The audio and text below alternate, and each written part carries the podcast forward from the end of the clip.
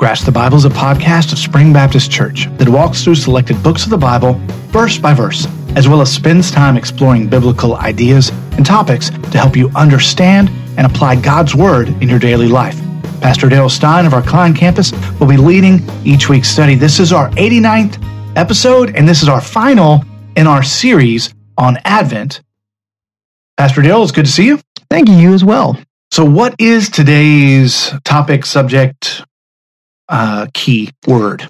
Yeah, so the theme for today is love. And, you know, Pastor Marty, we normally release um, one episode every Tuesday, but uh, because of Christmas coming up on a Sunday this year, we wanted to make sure we get this last episode released. And, and I think today's um, theme of love is, is very appropriate uh, as we prepare our hearts to love the Savior of the world. And, and, there's no really better passage for us to look at God's love than John chapter 3, verses 16 through 19. And so that's what we're going to be looking at today.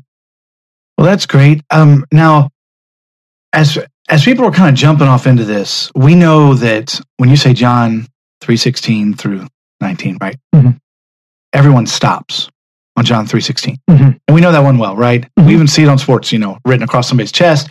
You know, it's the most quoted verse in the Bible in King James, right? Mm-hmm. For God to love the world to give his only God son who is only believe in him and not perish from have everlasting life. Okay. so one. but but you really want people to kind of key in that you're going to move past that a little bit, right? Yeah, and I feel so bad for John 3, 17 through 19, right? Because we don't ever talk about them, but they are extremely critical to our understanding of what our fate is if we don't accept Jesus, not as something that's in the future, but as a present reality. Well, very good. Well, let's jump right into that present reality. Welcome back to our final week of Advent, week four.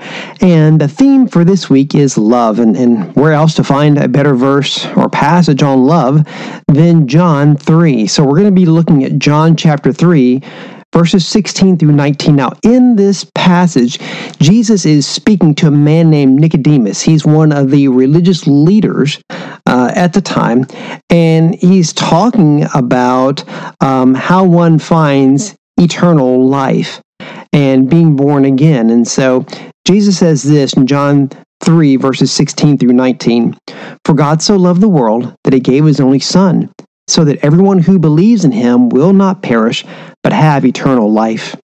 For God did not send the Son into the world to judge the world, but that so that the world might be saved through him. The one who believes in him is not judged. The one who does not believe has been judged already because he has not believed in the name of the only Son of God. And this is the judgment that the light has come into the world, and people love the darkness rather than the light for their deeds were evil. So, so much has been said. If you have been a, a, a, Christian for any period of time, you know about John 3.16. So I don't want to spend a lot of time dwelling on that particular verse, but I do want to say this as we break it down, okay? So God, who is the greatest lover, so loved the greatest degree, the world, the greatest company, that he gave his greatest act, his one and only Son, the greatest gift, that whoever, the greatest opportunity, believes, the greatest simplicity, in him, the greatest attraction, shall not perish, the greatest promise, but the greatest difference, have the greatest certainty, eternal life, the greatest possession. So in him, in Jesus, we have everlasting life. God's plan has been to reverse the human problem, namely to provide the means by which humanity might be saved. Undoubtedly, God's desire is that all might be saved. But because of human freedom or choice, we have this whosoever in verse 16, all humanity does not respond in believing acceptance of the Son. As a result, the rejection of God's love brings judgment or condemnation. Although many people think primarily of this gospel in terms of the bright side of love, it has a dark side that is perhaps more threatening to the unbeliever than almost any other document in the New Testament except for the Apocalypse. To overlook the dark side in John is to miss the full message of the gospel. God's judging is a negative theme that is also foundational to this gospel and is obvious in these verses. What makes human choice so crucial in this gospel is the immediate nature of judgment or condemnation. Condemnation is not left to some remote future that might lull the unbeliever into a comfortable feeling that for a while one can sit on the fence of uncommitment. See, John makes it absolutely clear that condemnation has already taken place for the unbelievers. The idea here then is not one of a possible projected condemnation for the unbeliever, but the necessity of escaping an already existing condemnation. You see, we think that this condemnation is going to happen at some point in the future, possibly. But Jesus makes it clear that for those who have not believed, they're already condemned. So it's not a neutral position. It's not something that's going to happen in the future. You're not good now and move to bad later. It's you're already, if you're an unbeliever, you are already in the state of condemnation. And God does not want you there. And so condemnation is a present reality that will be clearly evidenced in the future resurrection. And the only way to overcome that condemnation is to believe in God's Son and thereby experience the present reality of the kingdom of God, that reality called eternal life. What one does reflects who one is. I'll repeat that. What one does reflects who one is. Darkness, hating, and doing evil together are set against light, living by the truth, and the works done through God. Here, those who side with the way of darkness were, for John, children of the devil, the prince of the world. The close connection between doing and being, namely between practicing good or evil works and the nature of a person, is an important theological concept in John because believing is not merely a matter of mental affirmation, but of life commitment. The world hated Jesus and continues to do so not merely because of some intellectual reason, but because the deeds of world oriented people are evil. And so, again, it's one thing to believe, but it's another thing to live out a commitment based on those beliefs. And even then, you know, we read this in, in Jesus' half brother James. He says, you know, even the demons believe in God. Yeah, they have a mental affirmation. They refuse to bow down to him for who he is, but they mentally affirm who he is. And I think, unfortunately, for the world, and sadly, for some Christians, we have a mental affirmation of who God is, of who Jesus is, and we will say those things, but we will live lives that don't in any ways match the lifestyle that we proclaim with our mouth. And so we have to remember that that our deeds as Christians should love the light rather than the dark. And so we are overwhelmed by this love that God has for us, and that love should be poured out to others as well. My hope is that you have experienced the overwhelming love of God during this Advent season, and that you, in turn, would show that same love to others, especially to those who are lost. Thank you for that. Now, as is our custom, uh, we tend to try and um, come back from the teaching. You know, we sort of tell everybody what's going to happen, then you tell them, and then we talk about it. Mm. So, as we're talking about it, what do you think are some things we need to back up from the teaching time and kind of our, our key ideas, something you want on everyone's mind as they step away? Yeah, so if we look at world history and the Swiss, they're particularly known as a neutral people, right? If you look back in these world wars, they didn't really want to get involved, they wanted to remain neutral. And I think, um, unfortunately, we can have the wrong idea of, well, I'll make a decision on Jesus at some point later. Right now, I'm simply neutral. I'm not saying no, I'm not saying yes. I'm simply hanging out in the middle until I make a decision. And then once that decision is made, then my eternal destination is secured, whichever choice I make. But as this passage makes it clear, no, there is no neutrality. You're either for him or you're against him. So, up until the time that we choose to follow Jesus as our Lord and Savior, until that time, we are the enemies. We are already condemned. Our eternal destination is already secured until we make that life changing and eternity changing decision. So if you're listening right now and you are not a believer, and I'm telling you this because even though I don't know you, I can love you as someone who is in the Lord. And I love you enough to tell you the truth. And it is painful, and I, I totally get it, right? But if you do not yet know Jesus as your Lord and Savior, you are already condemned based on your sinfulness. And again, I was there until I was 33 years old. And uh, I didn't think that I was doing much wrong. I thought I was on this path to neutrality.